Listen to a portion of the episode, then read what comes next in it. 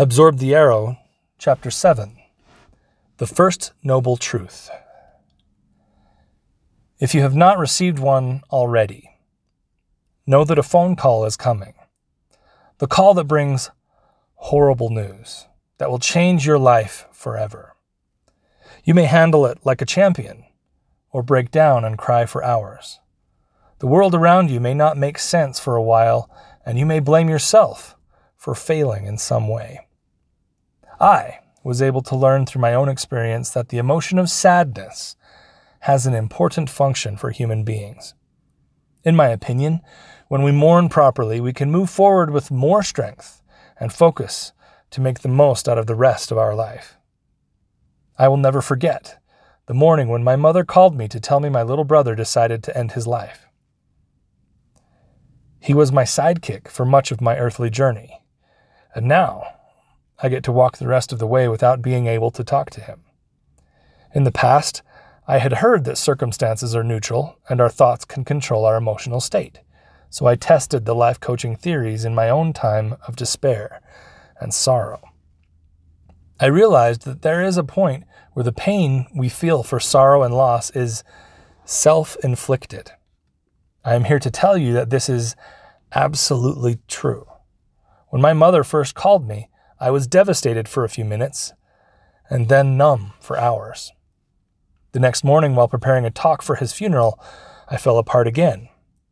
Then, of course, at the service, I shed many tears and experienced very strong emotions. As I write these words, I realize that the pain is still there, but the pain has changed shape.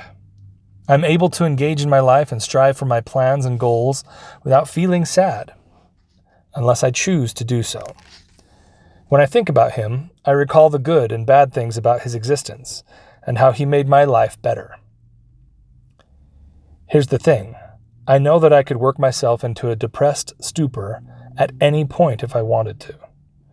All I would have to do is focus on all the things he wanted and didn't get the songs and poems he could have written, all of the goals he had that failed, and the joys he deserved but never felt. I know that I cannot do that. It wouldn't be fair to his memory or my own emotional state. Hopefully, through me sharing this sad time in my life, you can see the power that thoughts have in directing emotions.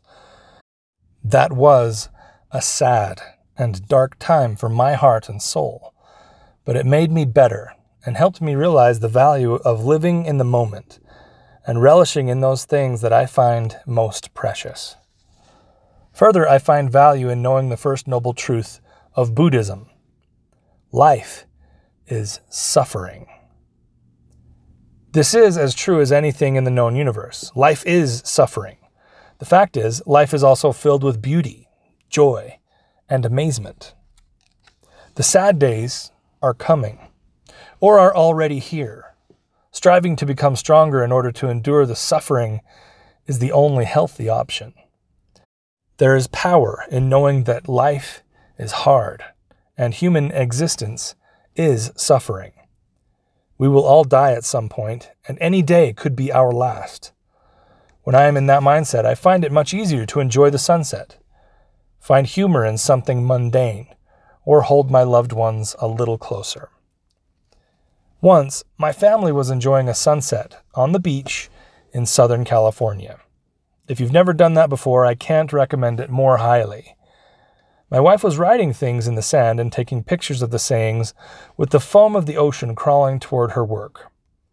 I could not resist the urge to bend down and write the phrase, This will never change. My wife wasn't very amused, but that mental image comes to my mind frequently.